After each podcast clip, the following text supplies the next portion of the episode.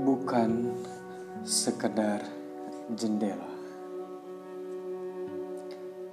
Aku bisa saja berjalan sendirian, menikmati gumparan sawah-sawah hijau dan gunung-gunung menjulang dan cahaya matahari yang selalu hadir dari timur harapan.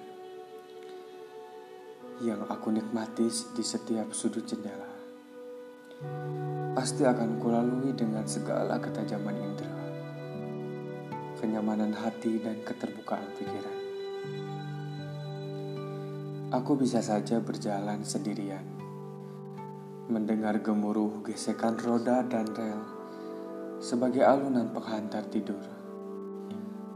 Menikmati pagi di gerbong kantin yang hangat dengan musik selamat pagi, aroma teh parahyangan atau kopi malabar selalu jadi andalan untuk memulai pagi.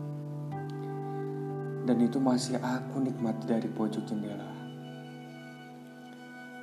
Aku bisa saja berjalan sendirian, memahami obrolan orang-orang Jawa yang kental gotong royong, atau cerita makanan khas legenda yang hadir sejak tahun 1959 dengan cita rasa khasnya yang turun-temurun atau cerita-cerita stasiun yang berenovasi menjadi desain terbarukan meninggalkan desain otentik sudut stasiun kota. Semua aku nikmati masih dalam perjalanan panjang di pojok jendela.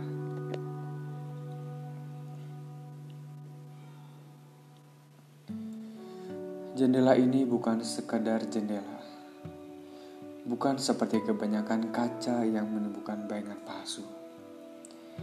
Dari sudut jendela ini aku bisa melihat betapa bersyukurnya negeri ini dihadiahkan alam yang subur untuk umat kehidupan yang lebih layak.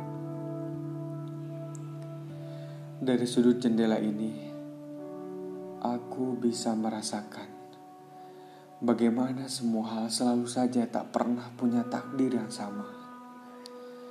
Tak setiap dari kita selalu bisa menikmati pagi dengan sempurna. Ada saja hal yang membuat kita mengunci keindahan hidup dengan padatnya rutinitas, dan pelakunya adalah diri kita sendiri. Dan dari sudut jendela ini pula, aku bisa memahami banyak hal tentang keragaman budaya dan kehangatan sudut kereta. Pemandangan yang jarang sekali aku temukan akhir-akhir ini.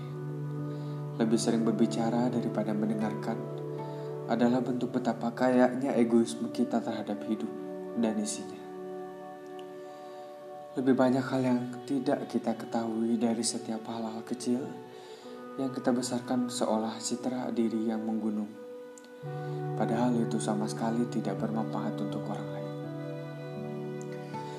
Jadi, Mari lakukan perubahan dari diri sendiri dengan mulai melihat, merasakan, dan memahami.